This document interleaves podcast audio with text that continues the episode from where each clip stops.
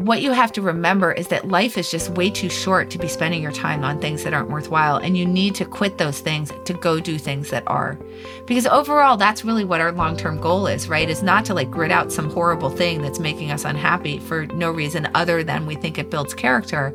It's to get us to somewhere, you know, that resembles a fulfilling and happy life. And so, look, if the thing you're doing is hard, but you know, ultimately it's it's going to get you closer to that goal of a fulfilling and happy life, you should be able to stick it out. But if it's not, you have to switch as quickly as possible because you don't have that much time. Imagine spending an hour with the world's greatest traders. Imagine learning from their experiences, their successes, and their failures. Imagine no more. Welcome to Top Traders Unplugged the place where you can learn from the best hedge fund managers in the world so you can take your manager due diligence or investment career to the next level. Before we begin today's conversation, remember to keep two things in mind. All the discussion we'll have about investment performance is about the past, and past performance does not guarantee or even infer anything about future performance. Also, understand that there's a significant risk of financial loss with all investment strategies, and you need to request and understand the specific risks from the investment manager about their product before you make investment decisions. Here's your host, veteran hedge fund manager Niels Kaastrup Larsen.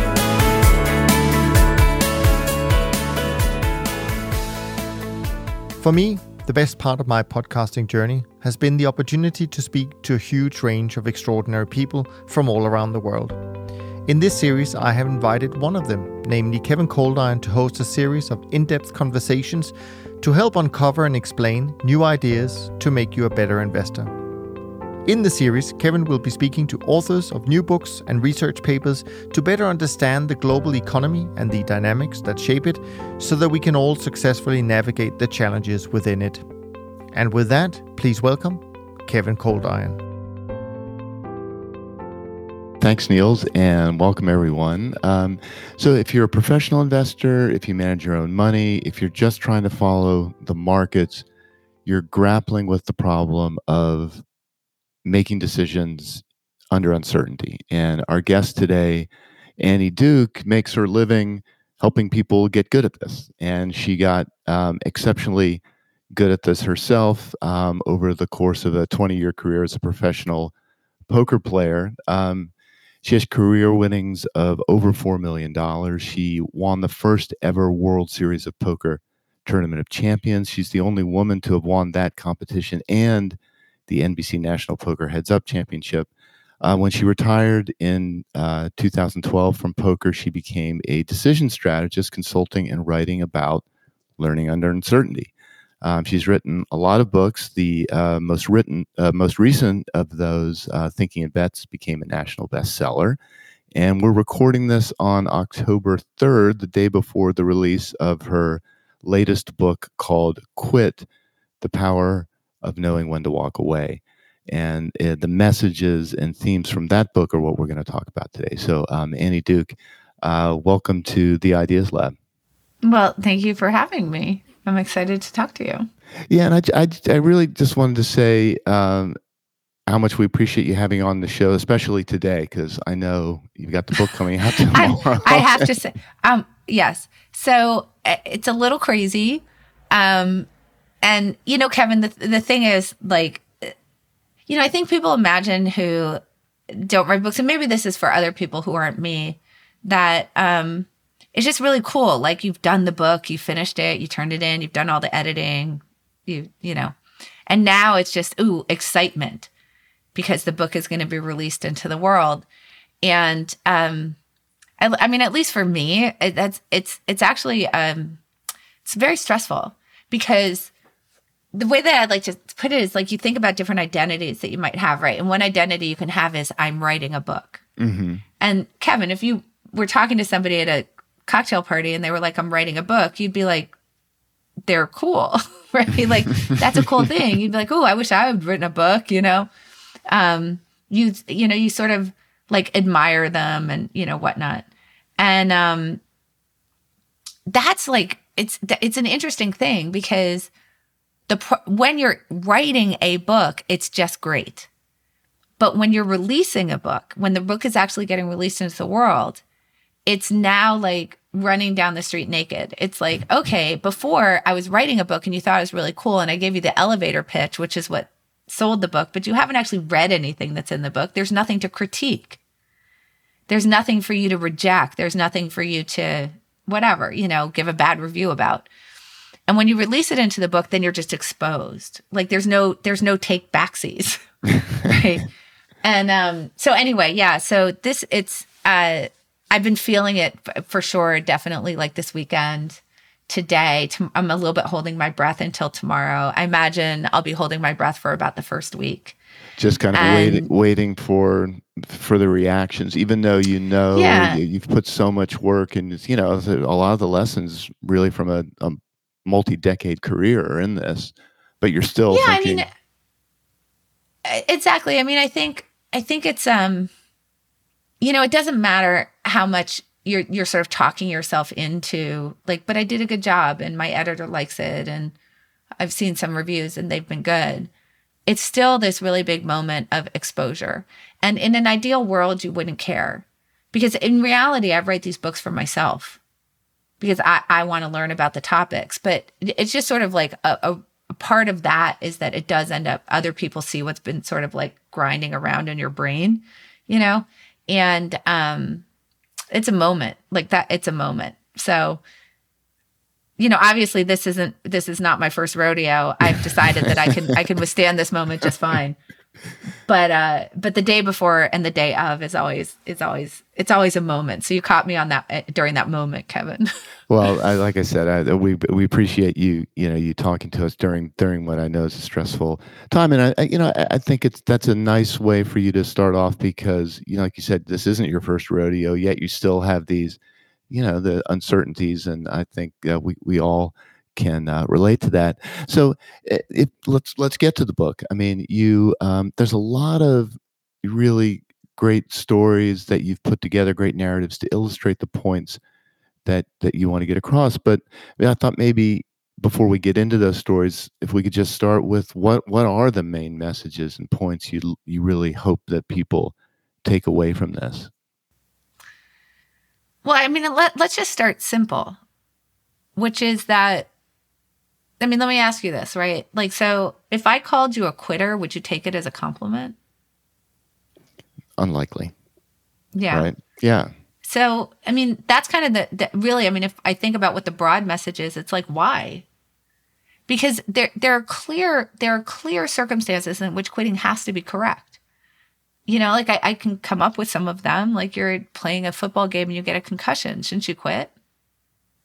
Um, you know, you're climbing a mountain and there's a snowstorm. Shouldn't you quit? Uh, you know, you you have an investment that's very quickly going to zero. Like, shouldn't you quit somewhere along the way? You know, and and I'm not saying that you should quit just because the investment's going down. It's that's obviously a question of do I believe this is going to win in the future or not? But uh, if you don't believe it's going to win anymore, you shouldn't be doing it. And I think that as a society, you know, when we think about that opposition of grit versus quit, grit is a virtue. I mean, so much so that when when we think about like the way that we parent our children, we tell them not to quit things because we want to build character. It's like synonymous with character. Um, whereas quitters are losers. They're failures. And I think that that's just like a huge shame. I mean, that's the main message that I'm trying to get across in the book is that quitting is a good thing when applied at the right time. Grit is not always good. It's really good for sticking you to things that are worthwhile, but that are also hard. But the problem is that grit is also really good at getting you to stick to things that aren't worthwhile, just because you sort of think that quitting is bad and sticking to things is good.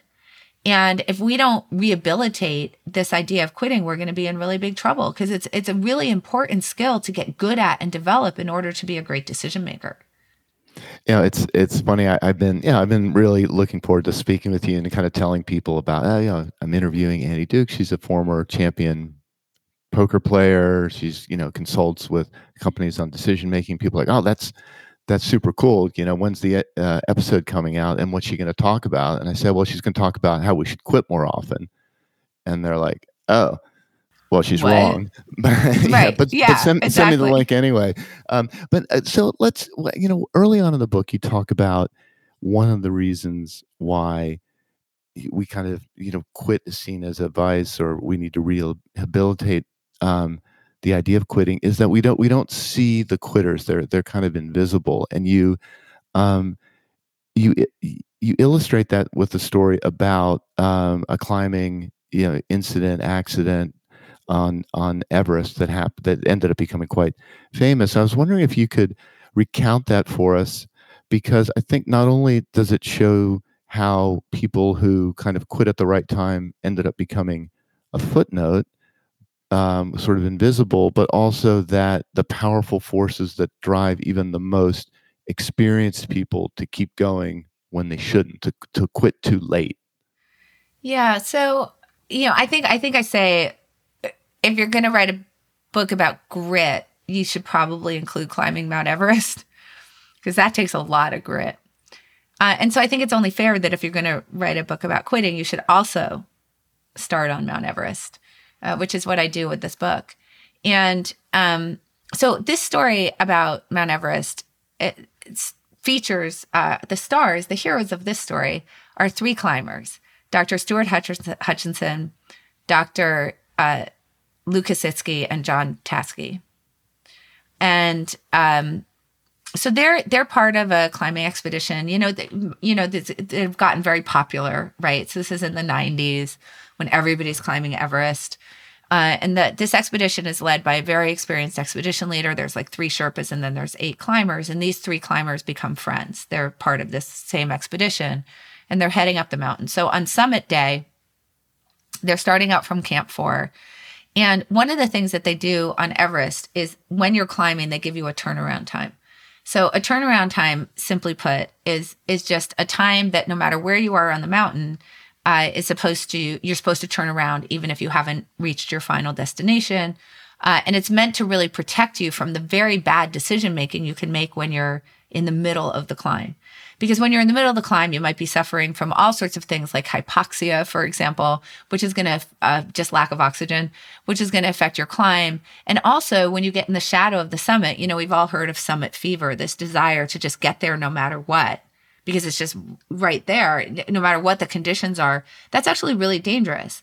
Um, and and you you know you don't want to be continuing like first of all you don't want to continue just like if there's bad conditions like a snowstorm or whatever but also you don't want to continue past the turnaround time because if you do you're going to end up descending the mountain in the darkness. And not only in the darkness but when you're tired like when you're going up and you're trying to reach your destination you have lots of adrenaline you have lots of oxygen then on the way down that's when you start to really suffer the adverse effects of just fatigue and um you know, lack of oxygen, and you might be in the darkness. And, and dark is really bad when you're climbing on Everest. So the turnaround time on summit day is 1 p.m. So what that means is I don't care where you are on the mountain. I don't care whether you've reached the summit or not. If it's 1 p.m., you got to turn around and come back. So Hutchinson, Taske, and Kasischke are climbing up the mountain, and it happens to be particularly slow. So they're caught behind just a clump of people who are moving really slowly because the mountain's really crowded. Remember, this is when, you know, it started to get very popular to climb Everest. And so their expedition leader comes up behind them. And Hutchinson says to the expedition leader, How long is it going to be till the summit? Just sort of recognizing that they were moving slowly. And the expedition leader says, Three hours. So it's taking three hours to get to the summit from where they're standing. The expedition leader then scrambles ahead uh, and goes in front of them. Hutchinson holds Taske and Kasischke back and says, "Hmm, I think we have a problem because it's almost 11:30 in the morning, and if it's going to be three hours till we get to the summit, we're not going to get there till 2:30 p.m. And the turnaround time for summit day, we have been told, is 1 p.m. So I don't see any world in which we get to the summit before 1 p.m. Like even if we go to really fast, like maybe we'd get there at two. So I I think we should turn around now." So um basically like Taske agrees right away. Kasischke was a little bit tougher just because he he had the goal to climb all seven of the tallest mountains in the world. It's called the Seven Summits. And Everest was his last one. Uh, but they did actually get they did convince him and he turned around and they went back to Camp Four and that's the end of the story. So, uh, Kevin, I assume it's immediately obvious to you, like why you don't know who these people are. so it's it's like not a particularly like, you know, where's where's the tension, right? Where's the Right. plot line? Uh, they were climbing. They followed the rules. They turned around at eleven thirty in the morning because they realized they weren't going to make it to the summit by one, and then they lived. These people are not the heroes of any story, at least not ones that we read. But the thing is that they should be the heroes of the story because they did follow the rules and they turned around when they ought to. And the interesting thing about them, as much as when I tell the story, people are like, never heard of them. It turns out that most people actually have heard of them. They just don't remember them. And the reason is that these people were part of the expedition that was chronicled in Into Thin Air, Jon Krakauer's book. They were part of the documentary um, uh, that was made called Everest, the, the movie that was made uh, that starred Jake Gyllenhaal, I think, uh, called Everest. And um, their expedition leader was Rob Hall, who people might remember died on the mountain. He got he got to the summit at 2 p.m. He was the one who told them it was going to be three hours to the summit. He got there at 2 p.m. He waited there for two hours for another client, Doug Hansen, uh, until 4 p.m. And then both of them perished. They never got down off the summit. Um, and, you know, which was the tragedy. But when we think about the, like the protagonists of the story, it's, you know, Rob Hall and Doug Hansen um, are the protagonists of the story. And we don't really remember these three people, but Krakauer actually talks about them. He says quite a bit about them and they, he calls them the best decision makers on the mountain that day but they're invisible to us.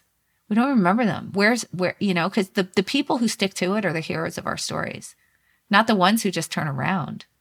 We don't we don't know we don't know who they are.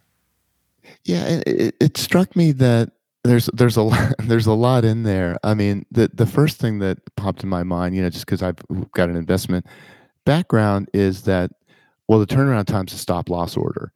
Um, you know, Mm-hmm. exactly and, right. You know, and or or what I call so I put those stop loss orders turnaround times. I put them under the category of kill criteria, and kill criteria really simply put are. Uh, like generally either a signal or a state that you could be in at a particular point in time um, that would tell you that you ought to stop, that you think about well in advance. So a stop loss order is not something where you kind of do it on the fly. It's like you open the position and then you put in a stop loss at that time in advance, um, which is what obviously a turnaround time is in as well. Yeah. So that they're totally related to each other. They're in the same category of strategies for being better at quitting. Yeah, and you know, you talk about how when you're, you know, setting the stop limit or you're setting the kill criteria, you need to you need to draw on history. You need to reference people who've done it before. And obviously the, the Everest turnaround time is kind of a great example of that. Presumably that's been built up over time based on years of Mhm. experience. I wanted to I, I just I kind of ask you a, about that um, because I, I was as I was, th- I was was thinking about that, and that makes sense, right? A lot of in, in the investment world, you know, the same thing. We'll set stops based on, you know, the the past, um, let's say, you know, volatility of a particular asset, um, things like that. Um, but is, is, do you think there's some value in how do I want to put it? Like learning the lesson the hard way, like instead of, you know what I mean? Like, I don't. And Okay. the reason why I don't think so is because even if you put in a stop loss, you're going to learn the lesson in a, the hard way because you're going to cancel the thing, which I bet you you've done in your life. So, uh, right? You see, you're laughing, but I know because you convince yourself, right? You're like, oh, well, I thought that then, but now I know something different, and then you cancel it. Um, yeah. So the thing is, look, here, here's here's the question that we have in terms of learning the lesson the hard way, is let's say that we do have a bad outcome that comes from from quitting too late. Question number 1 is are we going to learn the lesson? Right? So when that happens to us and then we we go into the future and we're in an experience where something's free falling or there's some new information that's come in uh, that tells us that our original thesis wasn't even right, are we going to pay attention to those signals? Right? And the answer, and I think that this is the Rob Hall lesson, tells us really clearly is no. Because if Rob Hall, who's one of the most experienced alpinists in the whole world, didn't pay attention to his own turnaround time, then I don't think that we should trust ourselves to actually pay attention to these things. Actually, there's another climbing story that I think shows this really well. There was this researcher, Jeffrey Rubin, who did a whole bunch of research on what's called escalation of commitment or or in getting entrapped, uh, which just has to do with like very simple example, like you're waiting in a line at a grocery store, and your you your line starts to move really slowly, and you see there's another line that's moving a lot faster. You don't switch. Right. Because it's like, this is my line, and I don't want to have wasted the time that I've spent in the, the line, even though it would be correct to switch. So he did a whole bunch of work, and he was actually one of the the you know along with Barry Staw on the motivational side of things, one, one of the uh, people who had the most expertise in these problems of escalating commitment to losing causes, not reacting to the signals the world is giving you that hey, I ought to be quitting. So he's an expert in this. He's climbing that he's doing like the 100 highest peaks in New England, climbing I think his last one um, and a very heavy fog rolls in. He's climbing with a graduate student of his. The graduate student says, "Oh, it seems really bad. Like the the fog is really awful and heavy. I don't think we should continue." He insists on keeping going. The graduate student turns around, and Jeffrey Rubin died on the mountain. His body was found two days later. This is an expert in these problems. So what are you going to learn the hard way? Because the fact is that we have the intuition that when the world starts turning against us, right? When those signals start coming in that that uh, the thing that we started is no longer worth continuing, that we will quit. But we don't.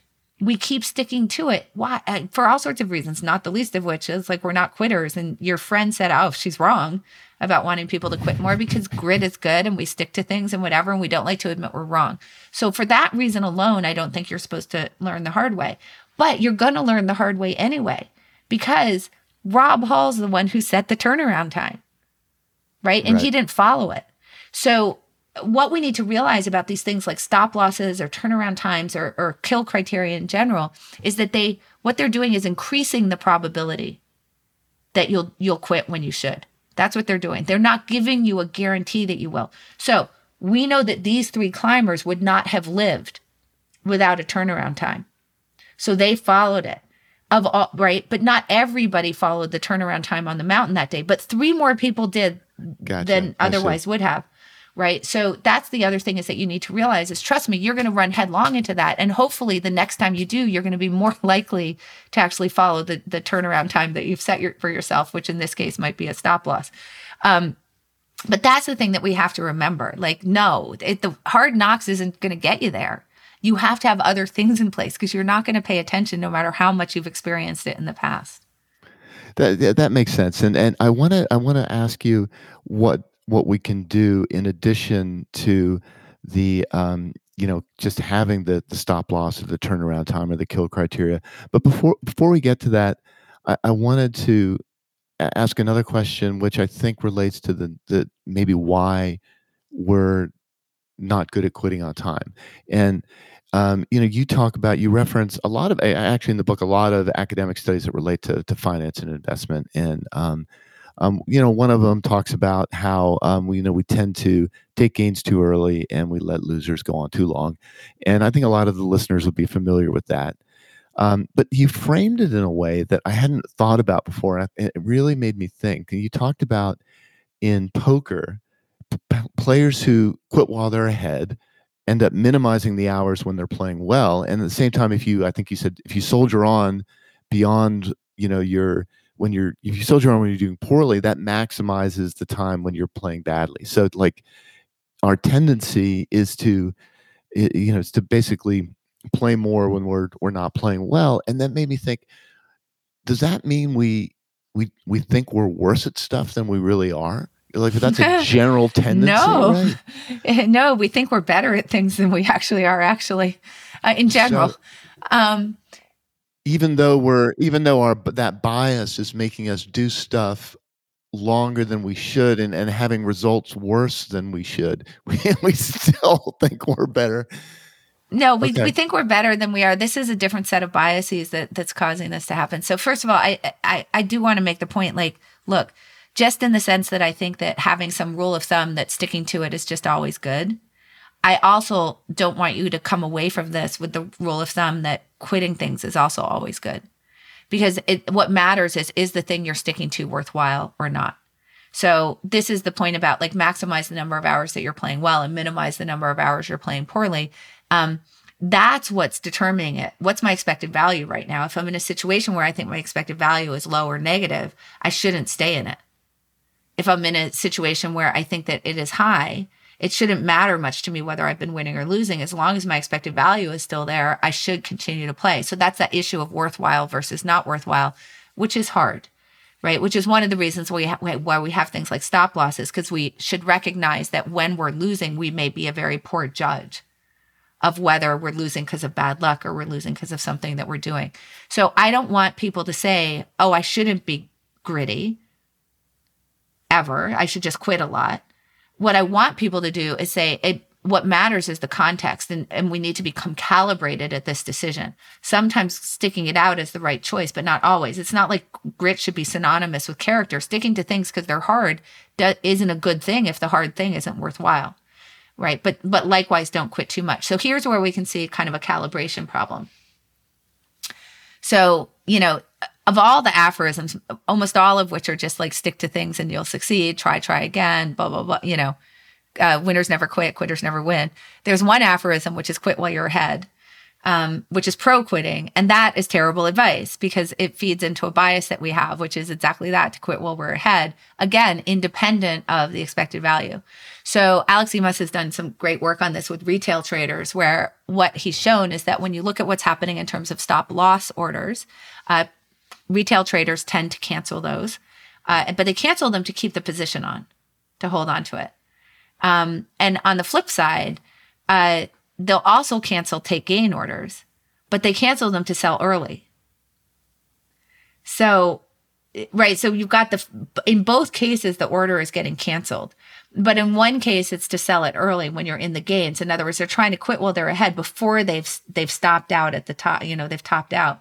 And on the other side, they're they're sticking when they're behind.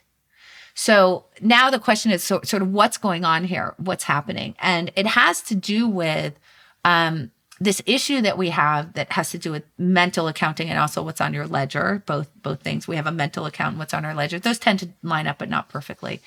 Um, and it's whether we feel that we're in the losses or in the gains, and the desire to take us from a state of winning to having won and our aversion to taking us from a state of losing to having lost.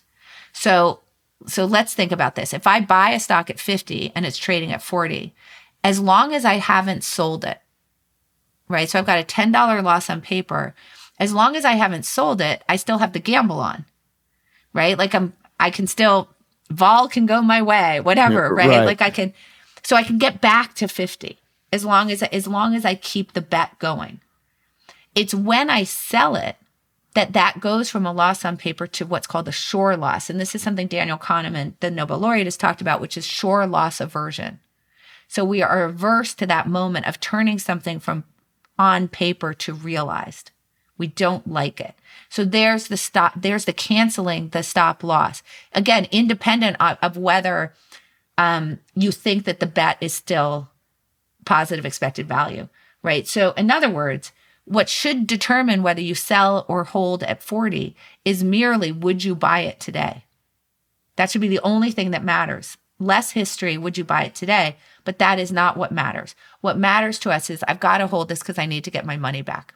I actually saw a conversation between two people on Twitter where uh, somebody had recommended to somebody that they buy, I think it was Bitcoin at like 50 ish and mm-hmm. it was mm-hmm. trading at 26 or something and the person had sold it and that was how could you do that now you can't get your money back so that's that's yeah. a good example right of like but now it's done now on the reverse side we really like to take gains on paper and turn them into realized gains so we may have you know but we buy it at 50 it's trading at 55 our take gain is 6 is 60 and we're canceling it to sell it at 55 because then we don't want to keep the bet on because what if it goes back to 50? Then we'll be sad, right? We want to turn those gains on paper into realized gains. So notice that this problem with turning things from on paper to sure gains or sure losses um, distorts both sides of the quitting question. It causes us to quit too early when we're ahead, which is why quit while you're ahead is such bad advice. But it causes us to stick too long when we're behind because we don't want to take the sure loss. We're averse to that. It's I we had a client um, when I was running my firm and quite a big well-known client and they had a rule where you know they they would look at you and say okay you know based on your strategy we expect you you know uh, you know a loss of you know x percent would be like a two standard deviation down move right? So th- they had a rule that said you know if you hit that you know if over let's say a year we had lost you know what they considered to be two standard deviation we had a really bad year then and that triggered a decision. The decision was either fire us or give us more money. And the the the thought process was, you know, if you still believe that, you know, you've got the manager's got skill, then, you know, this is the ideal time to give them money just after a bad patch. Um, you know, hope betting on kind of mean reversion. Um, and if you don't, then you should get out. And um, and the reverse right? If you had a really great, you know, great uh, year, then it was either you know, uh, you know, they they would take take money away from you, which was which was frustrating. But um, I, I you know, I, I don't know what you think of that kind of rule, but to me, that seemed to illustrate you know a way of dealing with some of the biases that you talk about. Yeah. So again, this goes into the idea of kill criteria, right? Like you're you're just setting rules in advance and pre-committing to those rules. And I think that in general, that's just a really good way to deal with these quitting and sticking decisions because once we're in it, once we're on a path, we're going to be really bad deciders. So this is something that Kahneman talks about, which is being in it, right? In the decision. Like the way that I like to think about being in it is I want to eat healthy, but there's an open box of chocolate sitting in front of me. oh, I'll just have just one. Right. Right. Like a, the whole box. Thank you. Um, and and that's kind of the problem like once we're on a path.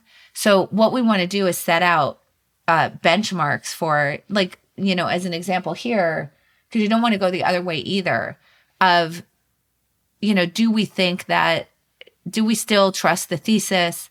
Um, these managers are, are trading a certain you know strategy. Um, do we think they're smart do we think the strategy still holds? When they told us why they were you know they were they were doing it and they were giving us a forecast of what the fundamentals were look like or so on and so forth did the world move against that in a way that would make us think that they didn't know what they were talking about? Right? And as long as those things aren't true then i'll stick. But if they are true then i'll quit. Even if they were winning I'll quit. So we have to think about it from both sides of the equation, right? So like here's an example, right? Like if you if you got into let's say that you invested in people who were trading crypto and what they told you was here's our th- this is why you should invest in us because we think that crypto is is first of all going to be uncorrelated with uh, inflation, so it'll be a good hedge against inflation and also uh, it will be independent of what happens in the market itself. So uh, in a in a market crash type of situation, uh, we think that that um, crypto is going to be robust in the face of that. So let's say that they told you that that was their thesis. Now, and they're smart people. I don't I don't doubt that they're very smart people who have this thesis. Um, and now they have a down year this year. Are you supposed to invest in them again? Well, it's the question is how do you determine kind of what smart means here? It's to say well, was their thesis true? So we have evidence about that, right? So we now know how it behaves in a in a market chaos situation. Mm. We know how it behaves when inflation is going up. So if that was the specific, they may have other reasons that they, but if those were the reasons they gave you, that that's why they were investing in it, um, that seems like a good time that you should say it doesn't matter whether you're up or down. I think that I should be out of this, right? Um, you know, so on both sides of the equation, um, Frank Brosens uh, f- from Taconic Capital actually told me something once that was, I thought, the greatest story ever. He had, he was trading some kind of um, swap in Japan. Um, he would know be- better exactly what it was, but it was some, okay. it was some swap. It was some, it was some credit swap or something in Japan. Anyway, and um, and they had a thesis about how it was supposed to behave under certain conditions, and they ended up winning like gigantic to it like crazy amount and they immediately sold their position. Not because they were winning but because they realized that they had no freaking idea what they were doing. Because their model didn't predict what had actually happened. Right. That they could ever win that much. And so they just got out of it. So kill criteria work on both sides of the equation. It kind of tells you, it helps you to try to figure out when are you supposed to stick and when are you supposed to quit. And it has to do with what is my model of the world? What am I expecting to see? And when I see these signals in the future, what is that telling me to do? So what are the eh, okay? So kill criteria are are important, and then you've also talked about the fact that you can have kill criteria and not follow them, even if you're an expert like For Rob sure. Hall. Um, yes. Or like the- me, like sometimes I would blow through my stop losses at the poker table. Trust me.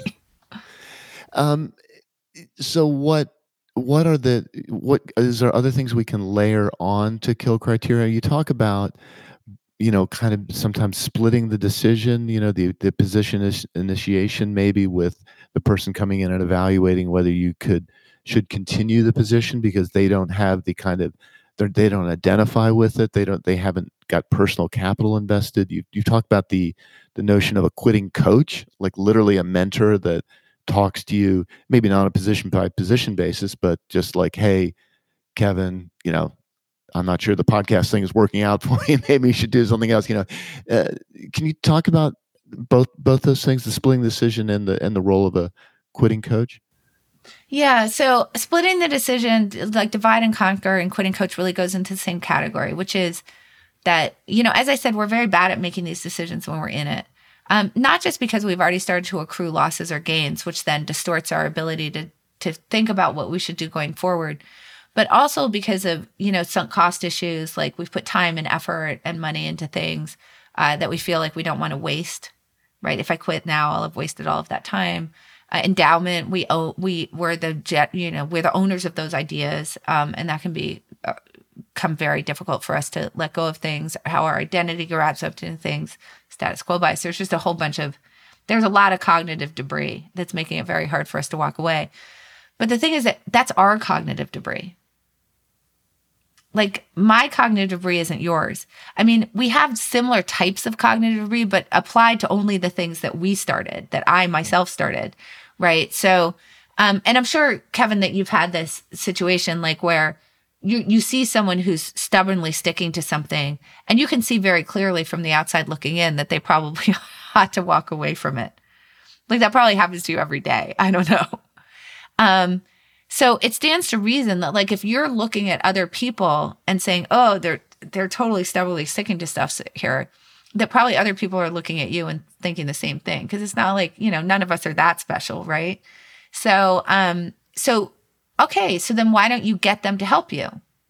Like Kevin, if you can see me so clearly, and you can see, you know, and you may not be right, but you have a different perspective than I do that maybe I'm stubbornly sticking to something and I think that I see something the world doesn't see and you just think that I'm an idiot. Like you wouldn't use those words, but whatever you do. And that I'm delusional and I've convinced myself that I see something that everybody else doesn't see. It would be good if I talked to you, if I was able to actually get your opinion.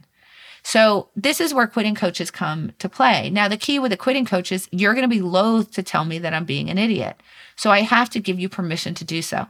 I have to very explicitly say, I need help with this. I'm struggling with this decision.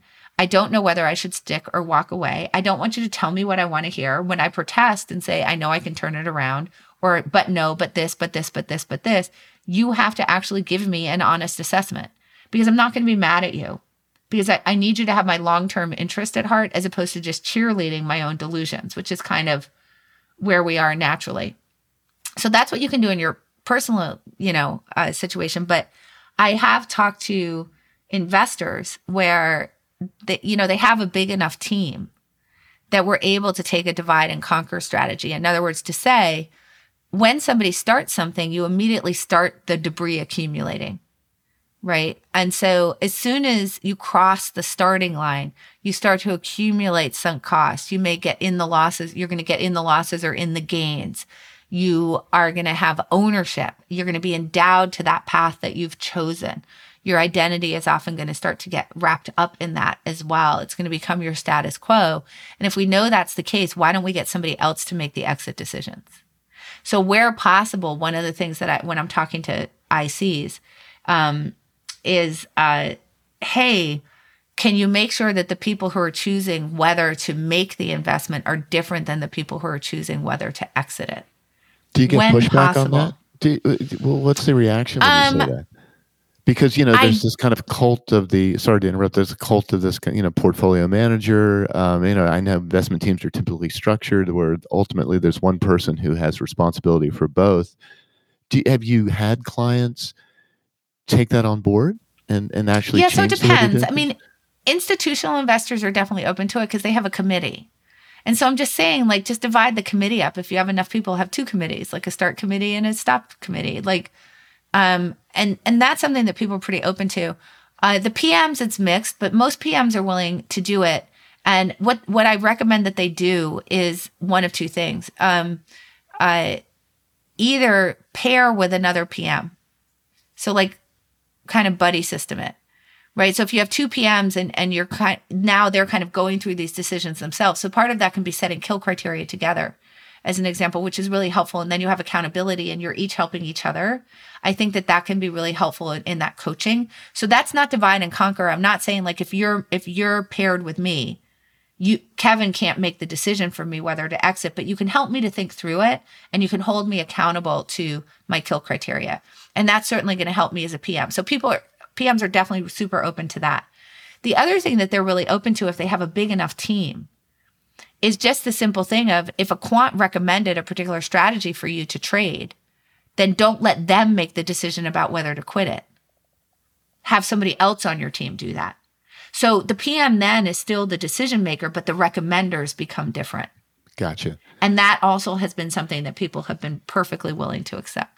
Well, not perfectly, but mostly willing to accept. Yeah, I thought about this a lot when reading your book because you know the strategy that I used to the firm that I, I ran was was systematic. So we used models, and a lot of the the logic was to deal with the issues that you that you bring up, right? Like you can set a stop loss rule based on history. You can continually scan the universe and look for you know be, eh, better opportunities. Um, you basically strip the emotion out of the buy and sell decision. Do you I'm kind of curious. Do, do you find yourself when you're in investment firms? Do you recommend models, systematic approaches, um, or yeah? So let's let's start with that. So look, I, I don't I don't pretend to know what's right for a particular person. I will tell you that the places that I work with, um, whether it's venture, which is the slowest, like you know, we're investing at seed, all the way through uh, options traders, uh, which is very fast cycle, um, is the more you can systematize the decision, the better off you're going to be.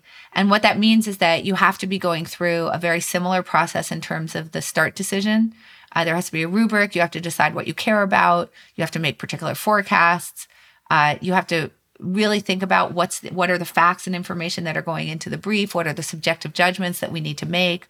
Um, you know, again, be very careful about writing down the thesis. Make forecasts and make sure that all of that is incredibly systematic right? So that uh, so that you're putting order you're taking the you're trying to take as much of the noise out of the decision as pos- possible. That obviously also allows you to be much better at closing feedback loops which is something that i think is really important. If i forecast if included in it is some sort of forecast of the future as i make enough of those forecasts i can start to see what the quality of my forecasting capability is. And since these decisions are just forecasts that becomes incredibly important. The other thing is when a, a- an investment goes up or down, um, instead of trying to recreate history, I, I because I've systematized it, I can actually go look and say, how did this fit in? Did we miss something? Is there information that's not in my model that that I might want to include going forward that I learned afterwards, so on and so forth. So it, I think it creates faster learning uh, and refinement of that. So I, I I just think that that's incredibly important. And then what goes along with that is that you can start to think much more clearly about what are going to be the post starting decisions because that, that's the thing that we need to realize is that we put all this time into the decision to start and not a lot of time into the decision to stop. And when you look at even expert traders expert investors um, on the starting decisions they're they're doing much better than the market. Uh, Alex Imas found at least for institutional investors they were about 120 bips better than the than than the benchmark. But on the sell side decisions, they were about 70 bips worse. It's kind of crazy when you think about it because the buy decision should be so much harder, right? You you could Yeah, literally pick well- from anything. You know, so the search space. I know, is- and then the sell decisions are just from what you're holding. I know, what, right? Just what, what you own. So it's nuts. it, it Yeah. So the problem is, Go ahead. sorry, please. go ahead. No, go no, I ahead. was just going to say that, you know, would you recommend just selling kind of a slice of the portfolio that you own and just saying, hey, I'm smart. I know I can identify good opportunities. So periodically, I'm just going to free up some capital and reinvest it back in what I know is my strength. Um, Well, it would be better than the strategy. No, it would be better than the strategy people are using because what Imas was car- comparing these decisions to was random. What if you just randomly freed up capital from your portfolio in order to trade something new?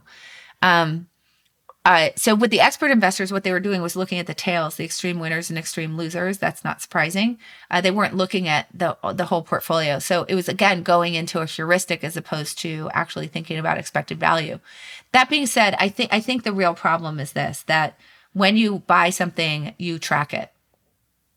So it's constant feedback. You, you're seeing it tick up and down. And so that's that's allowing you to get this constant feedback about what the quality of that decision to, to, to actually put that position on was. When you sell it, it's gone. So I don't think that people actually even think about comparing their quitting decisions, which are just selling decisions, they're selling decisions to any benchmark. Because, you know, so we know what the benchmark is when we buy, it's beta. So we can just look at if we index this, if we just index the market compared to what we actually bought, would we have done better? Okay, so everybody knows what that benchmark is, and we're always comparing to beta on on the things that we own. But on the things that we sell, as you said, you have to create your own benchmark, which would be I'm randomly freeing the capital up from my portfolio and then tracking that in some way. And we just don't even think that way because it's out of sight, out of mind. It's off. It's off the books at that point. So I don't think that we get any feedback on this. And this is the reason why, like when I'm working with institutional investors, when I'm working with PMs, I'm saying you really have to get good at this skill because I don't think you nobody really actually understands very well how much value you're giving up by not thinking about these these decisions. And when we go to these this the, the sort of more systematic approach, right? What we have to realize is that we have to systematize the risk off decisions as well. Because what happens is that when we're thinking about putting risk on, we go through this whole process. We have models. It's it's very systematic so on and so forth. We can do things like stop losses but what we really want to do is say given what my predictions of the future are which is all that an investment is let me take a simple example. Like implied is that interest rates are going to be within a certain band okay so let's say that that's an implicate you know that's a clear forecast that you're making that's causing you to decide to put a position on interest rates will be in a certain band what has to go along with that is that you literally write down if interest rates go above or below that band, this will be my reaction. Now, I know it seems like a distinction without a difference because if it's already implied in the thesis, then when interest rates move out of that band, wouldn't you react to that? No, you wouldn't because you're going to keep climbing up the mountain like Jeffrey Rubin did. That this is what you have to remember, right? So try to be really, you know, think about if this is the reason that I'm putting it on, what does that mean about, say, the fundamentals, right? What does that mean about the fundamentals, which isn't the only thing you would pay attention to? That's just an example.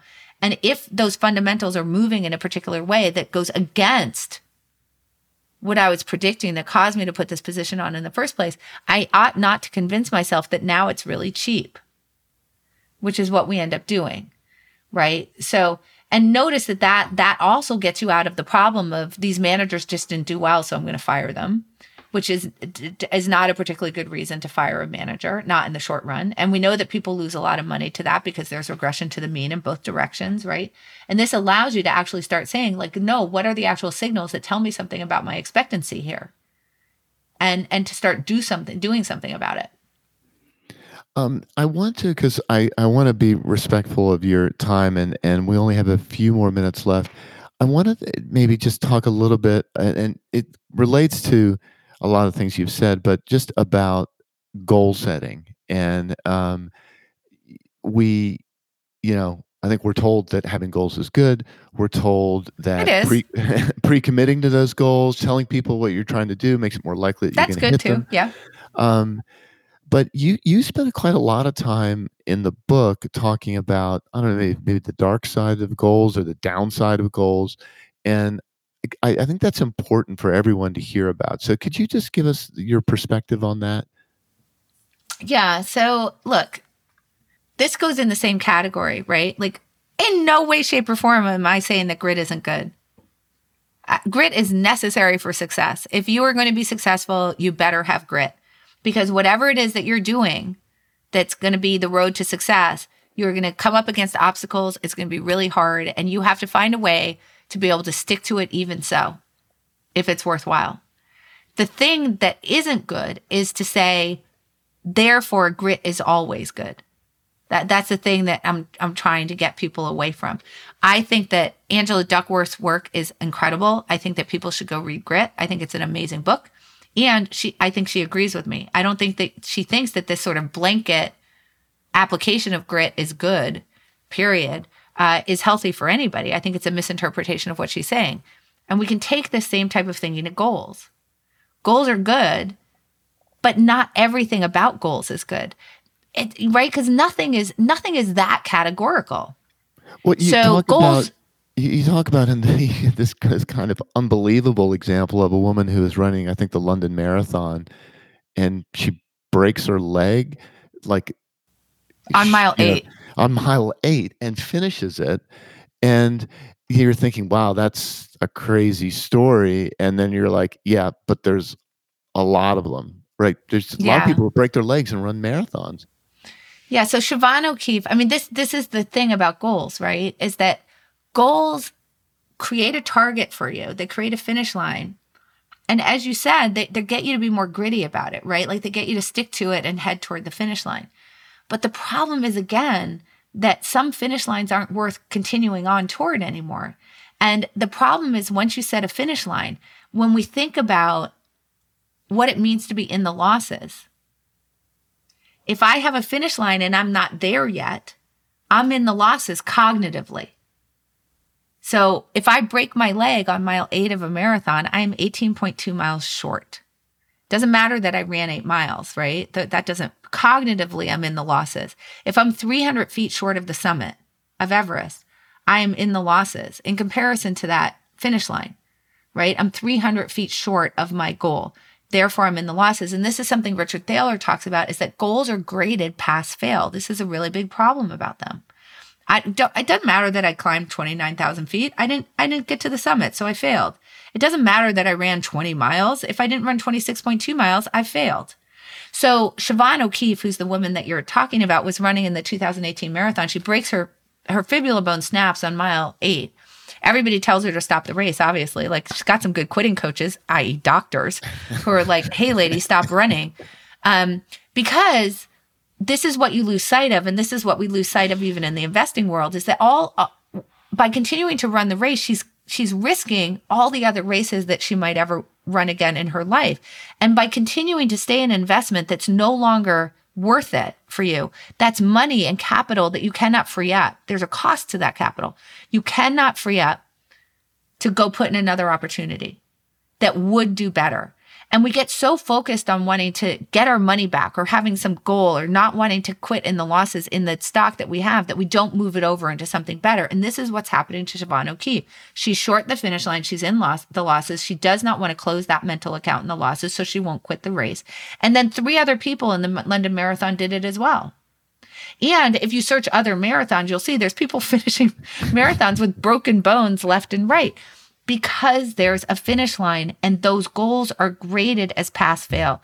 And let's be honest, Kevin, when you hear this story about Siobhan O'Keefe, I know it sounds a little nuts, but isn't there part of you who's like, man, I wish I had that kind of grit? Totally. I, I totally I right. Thought, oh my, you know, like what the the mental, um, what's the word? The mental fortitude. Strength. I don't know toughness. Yeah, the, the, like the pain. Yeah. No, I, I, I. Although I, you know, then right. I, I think well you know like I'm a tennis player and not I love tennis too I'm one, a total tennis player yeah yeah and I, you know I'll get hurt and keep playing and um, I played district stupid. championships with a broken toe this year.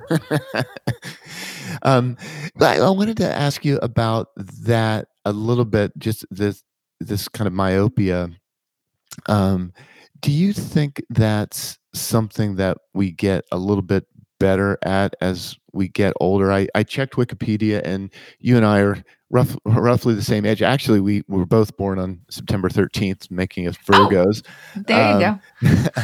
but you know, I, I, I is it easier now as as I don't know, maybe just I'll ask a personal question as you get older to you know you, the finish line maybe is a little bit closer and it's like okay it's more clear that if i'm doing something now i'm not doing something else and so a is that do you think that's right and b how how do you would you try to convey that in a more fundamental way to someone who's further from the finish line like a younger yeah. person okay yeah so I, I think there's two ways in which we probably get better at this as we're older and let me just say i not based on scientific research. I'm just gonna. I'm throwing. This is my opinion. I just want to say that.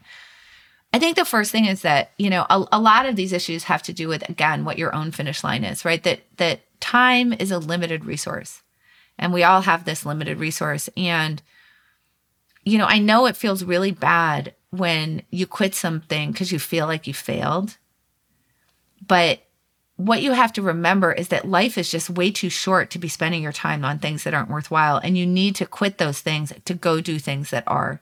Because overall, that's really what our long term goal is, right? Is not to like grit out some horrible thing that's making us unhappy for no reason other than we think it builds character.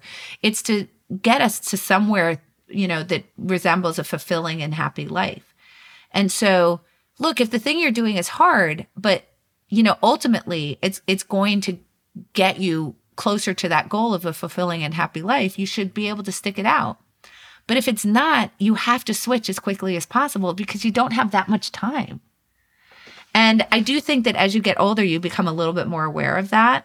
Um, so I, I imagine that that's helpful. But the, the other thing that I think is really helpful is that you're, I think as you get older and more experienced at things, you're better at seeing finish lines that are worth it and finish lines that aren't right? So you can kind of see over the obstacles to say, is this something that that actually when I get there is going to make me happy?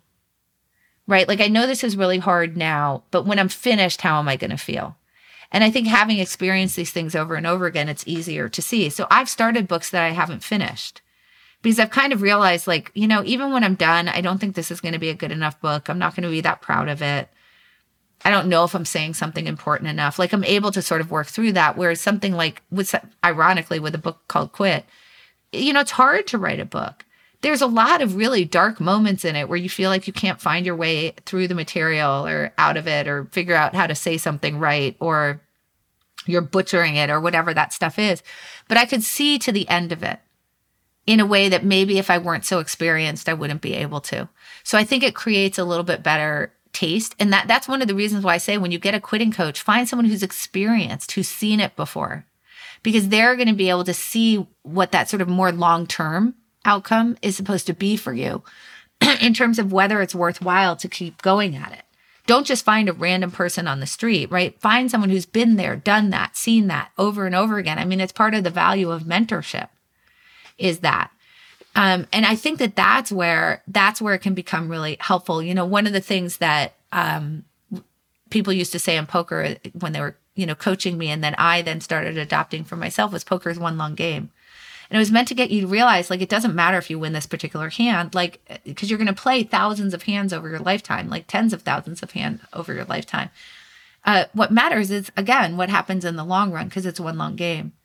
And I think that the more experience that you have, the the I, I think that that the more that you're capable of getting yourself to see the world that way. I mean, I hope. I don't know. Again, that that's completely that's not science driven. And and I will say again, one of the things that the science tells you is that on average across all people, we just stink. Like we're really bad. So we we we do get better as we get older. Actually, wait a minute. I take it back. There is some evidence that this true. This is true. That so, we get better um, as we um, get older. Yes, well, as as we get more ex- experience, so I'm going to give you some evidence. I just realized it's actually it's actually in my book in a footnote um, or in an endnote. Okay, there was this really cool study that was done by Colin Camerer, along with a variety of um, collaborators, including Richard Thaler, Nobel laureate, and it was on behavior of New York City cab drivers in the 1980s. This is a super fun study. And uh, so he they collected just like thousands and thousands of trip sheets. Um, and because what they wanted to understand, so the way that cab drivers work is they rent the cab for a half uh, for 12 hours. So they don't normally own the medallion, the, the license for the cab. And this was before Uber, right? So I had to go to you and be like, Kevin, you own the cab. And I'd be like, okay, I'm going to rent it from you for 12 hours and 12 hour shifts. Now, what that means is that the the drivers are choosing when they drive and don't drive within that the 12 hours that they have the cab rented. In other words, they're not driving for the whole 12 hours. Lucky for us, because I wouldn't want to be in the cab with the person on the 12th, 12th hour, but whatever. Um, so they just want to understand are they optimizing their time? In other words, kind of to your point that you said before about poker players, they want to maximize the time they're playing well and minimize the time they're playing poorly. Cab drivers want to maximize the time they're playing when there's lots lots of fares around or driving when there's lots of fares around and minimize the time that they're driving when there's no fares around. So they want to know are they following that strategy? No. They're not. So what they discovered was that it was pretty bad. They were actually minimizing the time that they were um, driving when fares were good. So, in other words, when they saw lots and lots of fares coming in quickly, the drivers were quitting really quickly. Um, and then they were maximizing the time when the conditions were bad. In other words, when the fares were coming in very slowly, they saw that they were driving for a very long time. This was so bad that compared to an optimal strategy, they would have made 15% more if they had followed the optimal strategy. And compared to random, which is kind of your point about would some investors be better just sort of selling randomly from their portfolio? Right. Um, probably. Uh, they would have done 8% better if they had just been like, I'm going to drive five hours a day or whatever. They would have done 8% better or eight hours a day. I'm going to drive eight. They would have made 8% more money. All right. So what was going on here? Um, well, we can kind of go back to this goal problem is that they had set an earnings goal. Let's say it was $300 in a day. And when they hit it, they stopped because they passed. Remember, goals are pass fail. Um, and when they didn't hit it, they just kept driving on forever, be, trying to hit their earnings goal. Right. Right. So this yeah. wraps in f- back to this. But also, this is like quit while you're ahead, keep going while you're behind. Like all of these things kind of go in here. But they did, fi- what the researchers did find was that the more experienced drivers made that error less. Now, were they perfect? No. But they were better than the less experienced drivers. So there is the evidence that experience can get you better at these decisions, but you're still going to be very, very far from optimal, which is why no matter how old you are, no matter how much experience you have, you should be trying to put get some rules in place like kill criteria, get quitting coaches, that kind of thing that are going to help you. But yes, the cab drivers got better with more experience, which I've now just remembered. and so now I have some evidence for you that what I was saying was not made up. So there's a there's a smidge of, of hope for for people like uh, people like me who are a little more seasoned. Um, hey, yes. listen, I know um, one of the biases we have is it's difficult to quit on time, um, and I'm struggling with that now. But I that really is true. I really do want to be respectful of your time and and uh, wrap things up. So uh, I'm really glad you persevered and did not quit and finish this book. Um, it's it's oh, excellent and and it's one that. Um, you know, there's definitely obviously lessons for for the investment community, but for everyone in general. So, um, thanks so much for taking your time and uh, being with us today. And we really wish you all the best. Well, thank you so much. This was such a great conversation. Thanks. Um, okay, with that, I'm going to pass it back over to Niels. Thank you so much, Annie and Kevin, for a wonderful conversation on the topic of decision making and when to quit. Annie has a fun and easy to understand way of explaining what can be a complex topic, so I really loved this conversation. Of course, she had me cheering loudly when she said, The more you can systematize the decision, the better off you will be, because this is, of course, trend following in a nutshell.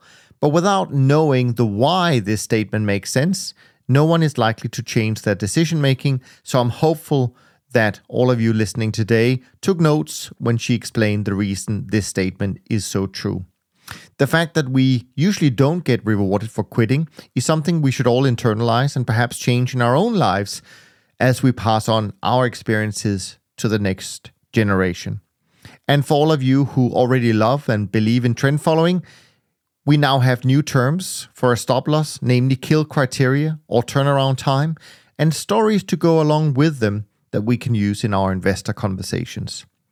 Make sure you go and follow Annie's and Kevin's work, and make sure you go and get a copy of their most recent books, because as you can tell from today's conversation, some of these ideas and topics are not being discussed enough on mainstream media.